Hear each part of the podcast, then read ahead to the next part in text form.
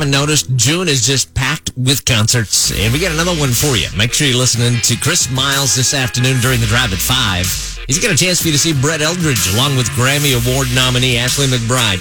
A whole bunch of other great country acts coming to town. Uh, that's going to be a blast, really. June 19th at the DuPage Event Center and Fairgrounds in Wheaton. Ribfest returns. Brett Eldredge taking the stage. It should be a lot of fun. You know what's not fun?